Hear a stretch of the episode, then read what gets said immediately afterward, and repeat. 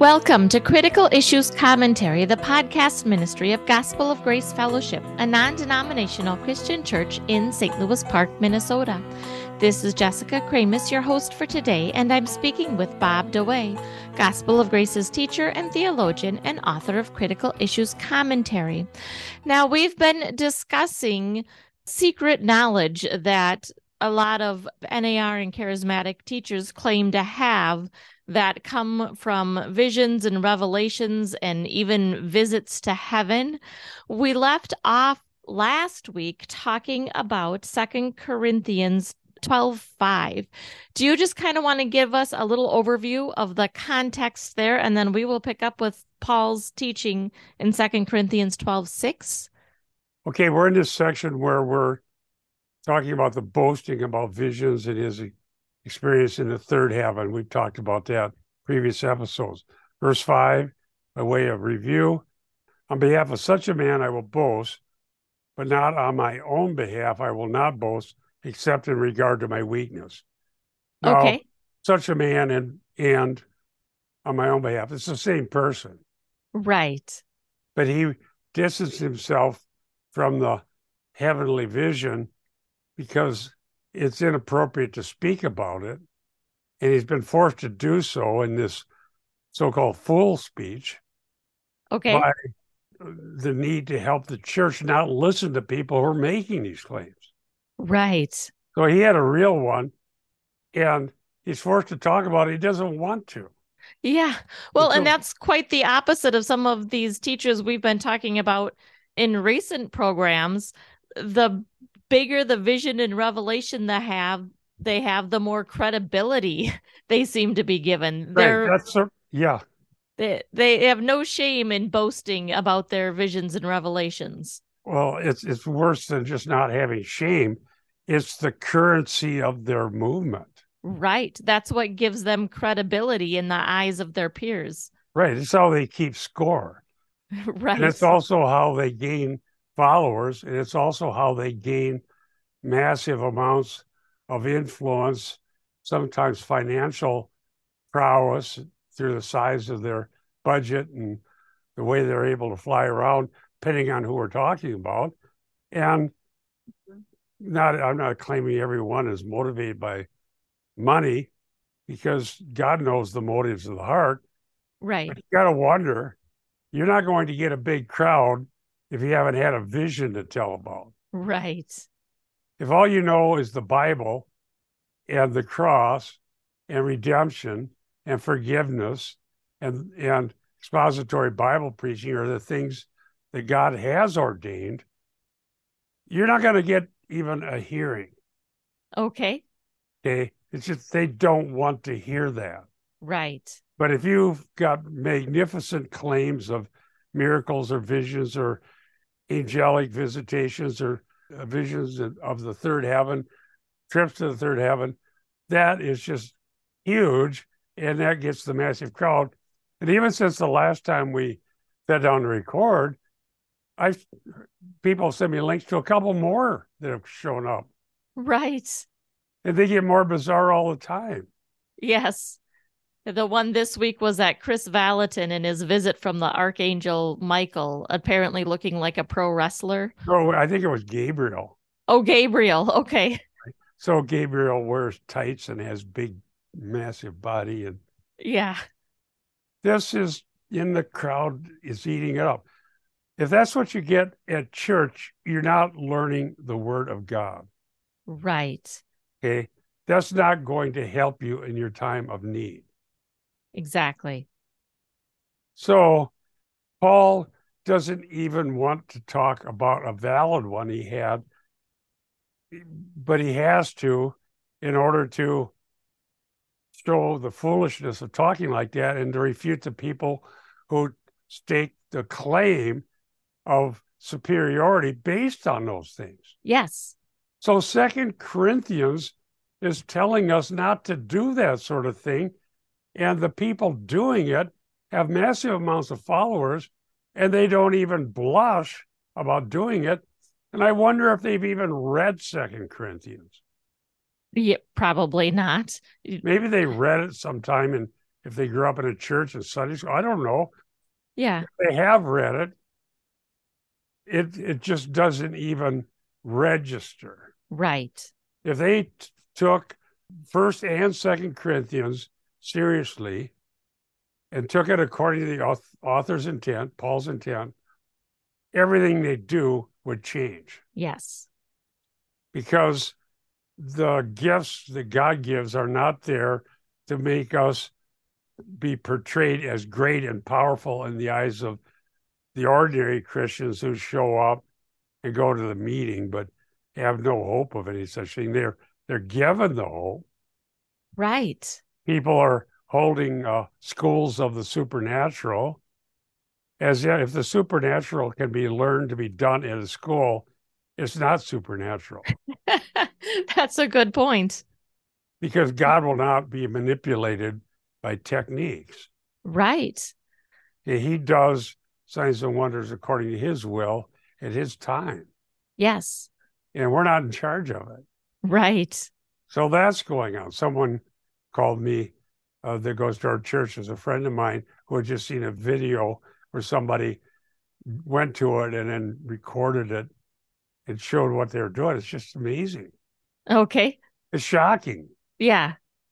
Okay, so in contrast, Paul says in verse 5 uh, on my own behalf, I will not boast except in regard to weaknesses. Right. So that's the Greek, is asthenia, weakness. So that's what he's going to talk about.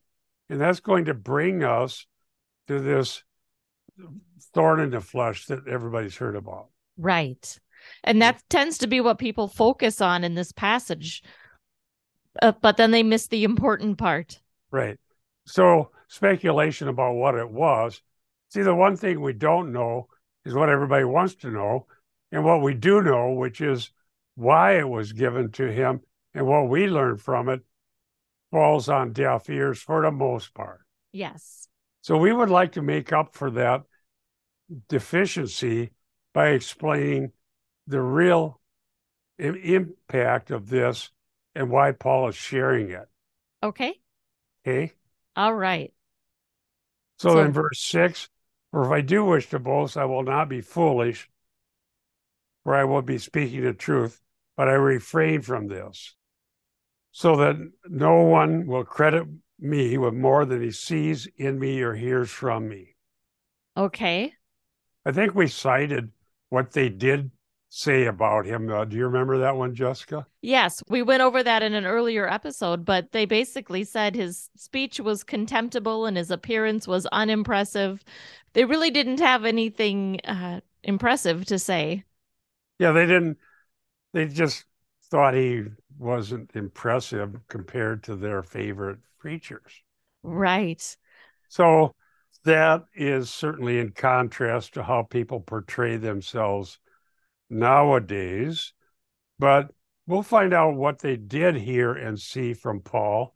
And it's something far more important than being someone who impresses the crowds, whether you have anything good to say or not. Yes.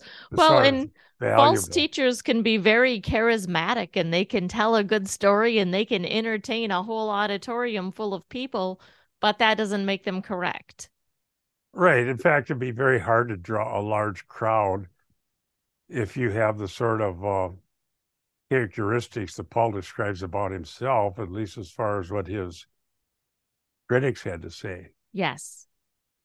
Now, verse 7, if we go to that, Okay. here is what he does know happened due to the revelations, which he would prefer not to even speak about. Okay. because of the surpassing greatness of the revelations, for this reason, to keep me from exalting myself, there was given to me a thorn in the flesh, a messenger of Satan to torment me, to keep me from exalting myself. Notice, repeats that. Yes. Okay. So that is the consistent theme in the New Testament. And you really see it in, in Luke Acts. I've talked about it a lot in Luke about who's the greatest, which when they start talking that way, Jesus rebuked them. And pride is the danger that lies behind every temptation and Okay. lies behind what led to the fall into sin, expulsion from the garden, and so on. We've talked about that. Yes. And so the danger was great for Paul to fall into that trap because he really had extraordinary experiences Right. and including what many claim falsely to have have been to the third heaven uh, he's not he's a fool to even mention it Okay. so what resulted from that to keep him from exalting himself not that he went to do so was a messenger literally angel of satan Okay. the angel of Satan, angelos is the Greek word, to torment me. Okay. So that is very important. I think I mentioned that uh, I just got a new commentary on Second Corinthians, Yes. and the it's in the Pillar series uh, by a man by the name of Mark Seifrid. Okay. him because this is so well written. It's one of the finer commentaries on Second Corinthians. I've only read this section. I just got it Yes. about a month ago. It's amazing. It is. It is very readable. Uh, he's a gifted writer. It actually, it's not very often you come across a commentary that's interesting to read, but I've enjoyed what I've read of it so far. Well, I read, well, I, I preached or taught through Second Corinthians 15 years ago, more than 15 years ago, over a long time. And I wish I would have had it then, but it wasn't published yet. Okay. So, anyhow, he points out why it's important, he believes, to see this as translated as actual angel, not just messenger, Okay. because it makes it more um, pointed as far as what's going on. Yes. And there may be also bringing to our mind Job. Right. In, in Job, it was Satan Yes. as we see the divine council, we see Satan show up and say, uh, Job's only serving you because he's getting benefits. See what happens when you take away the good Okay. benefit he has. And I think we've alluded to that recently as well. So this literally is an angel from Satan in whatever sense that would be, sort of like Job. And what happens is uh, a thorn in the flesh, Yes. this thing that would make him perhaps like what his critics saw Okay. weak, Right. unimpressive, distressed, going Yes. through trials, and the sort of thing that doesn't make someone great in the eyes of a lot of hyper spiritual people who claim they're above such things. Right. And we've discussed this in the context of spiritual warfare before, but I think that's worth bringing out again. We know that this was a messenger of Satan or an angel of Satan because it's revealed in scripture. Mhm. But what we don't see is Paul seeking deliverance then. Yes. He prays- comes out- Seifrid does such a great job explaining that. Yes. Pray. All he does is pray that God would remove it. Right. and we'll get to that but that's that's really a good insight into this warfare worldview and what's wrong with it Okay. and in we're taking this time to go through this in the middle of the section we're doing on um Dutch sheets. Dutch, yeah, excuse me, Dutch Sheets intercession, where we are directing the forces of heaven as to where they're going and what's going to happen. Right. This is totally the opposite. Okay. anyone that can get out of that other worldview where we direct things we can't even see by getting revelations on that may or may not be true. And in speaking to angels that may or may not be who we think they are to get outcomes based on some thing that we want that may or may not be God's intended purpose, that is fishing around in the dark foolishly. Right. So Saul, now Paul, converted, Saul Tarsus, Paul, the apostle, had valid revelation. He wrote part of the New Testament. He had a, an experience beyond that in the third heaven, and it was forbidden to speak about it. Okay. Because of what he had that really was valid, he is given, divine passive, by God, an angel of Satan that torments him. Right. Now, this is an amazing thing. So he prayed, he asked for it to be removed. Now let me let me read that part. Point first of all, remember why. The why we know. Yes. To keep him from exalting himself. Okay. Every one of us who knows the Lord needs to not exalt ourselves. Right. And that would only harm us. We need to be sober minded.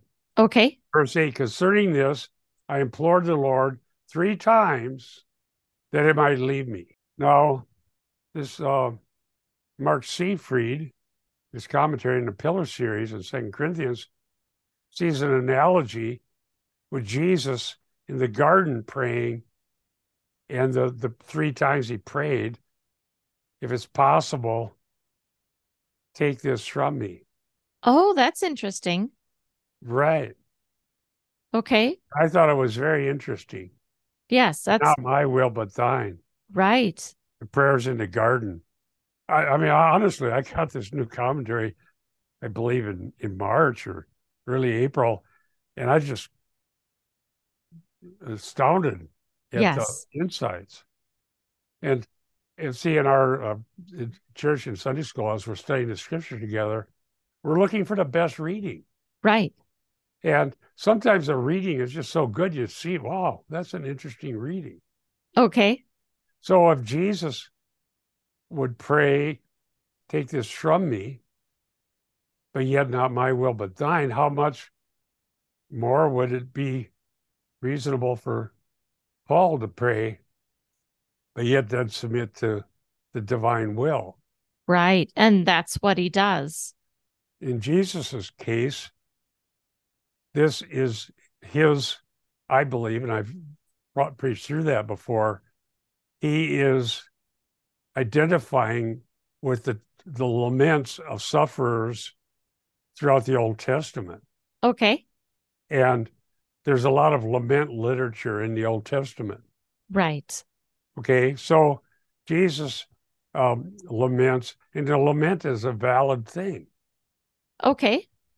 When we have sorrows, uh, we're not monastics who uh, go somewhere to have somebody whip us to try to be more miserable and keep score based on misery.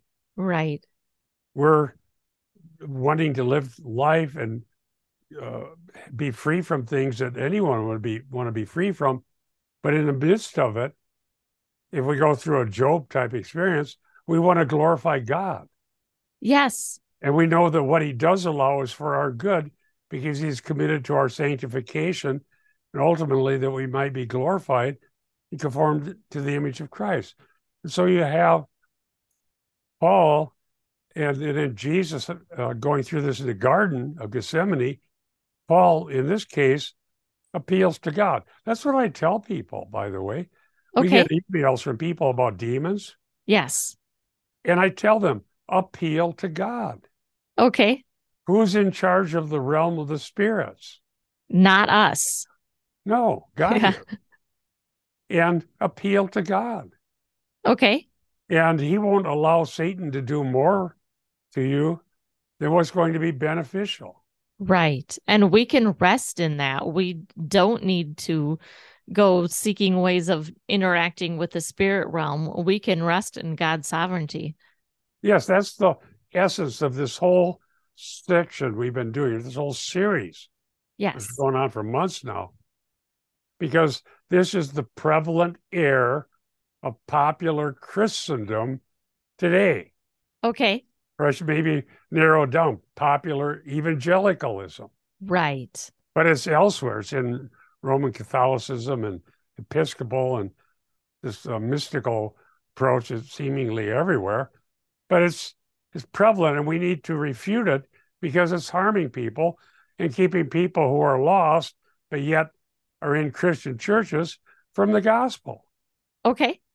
And so God's in charge of his own creation.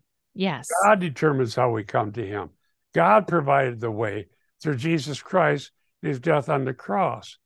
And so having a hyper spiritual heavenly vision or getting into a meditative state, as many would like to do, is only going to harm us or deceive us.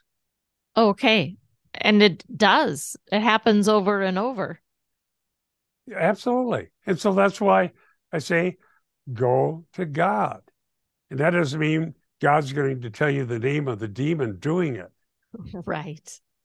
Or, it's not going for secret information. It's Yeah. making our requests before the throne of grace. right. He's whatever Satan's allowed to do or not do, God's going to decide, not us. Yes. Now, that doesn't mean we don't resist the devil.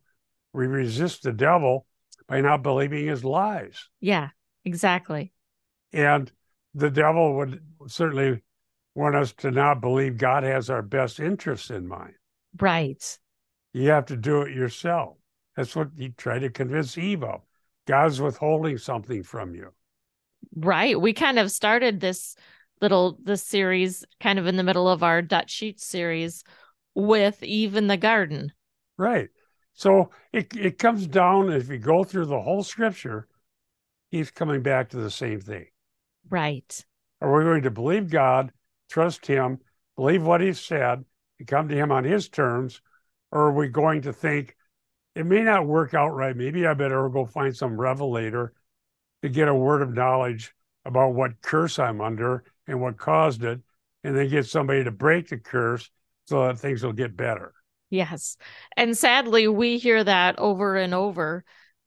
That's the people- number one type of thing that I hear. Yes. Either what curse, what demon, or the demon got you because of a curse, some sort of a spiritual determinism that keeps us away from our hope in Christ. It's Okay. not without reason that the ending of Romans 8 uh, talks about um, principalities and powers, spiritual forces is part of what cannot separate us from the love of God. All right. Let me just cite a little bit from this Seifrid. It's- I love the eloquence. He says this on, on 7b as uh, in the commentary, if anybody buys it. The visit to heaven was accompanied by visits from hell. yeah. Paul's report of these attacks, together with his petition and Christ response, stand in the place of a report of a heavenly revelation that is characteristic, says Seifrid, of the Jewish apocalypses, almost certainly was likewise characteristic of the claims of the opponents. The transport to the third heaven and to paradise is not properly Paul's own experience, but that of one in Christ. What then he says this, I have a little ellipses there. Okay. He says this what was heard in heaven must remain in heaven.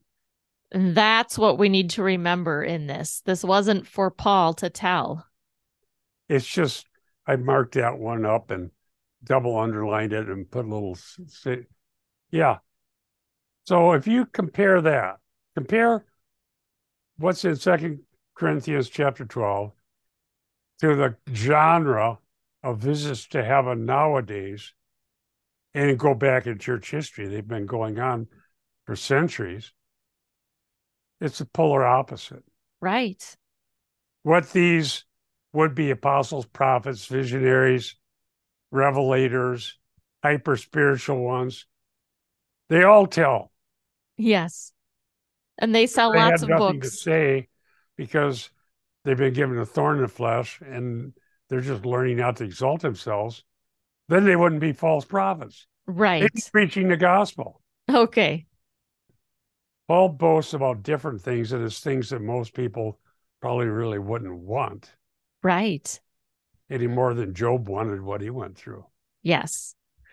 We just really need to be content with what God has revealed and don't listen to these people and their visits to Right. Yeah, what he does allow us to go through is for the purpose of conforming us to the image of Christ, not for the purpose of giving us status that's a higher version of spiritual status than ordinary Christian have Christians have. God will not give that to us because it's not his will. Right. Amen. We are out of time for this edition of Critical Issues Commentary Radio. You can access this episode and many others, as well as years worth of articles, at the website cicministry.org. While you're there, click on Contact and send us a message. We'd love to hear from you. We want to encourage you all to stand firm in one spirit with one mind and strive together for the faith of the gospel. For Critical Issues Commentary, this is Jessica Kramasz. And Bob DeWaay. We'll see you next week.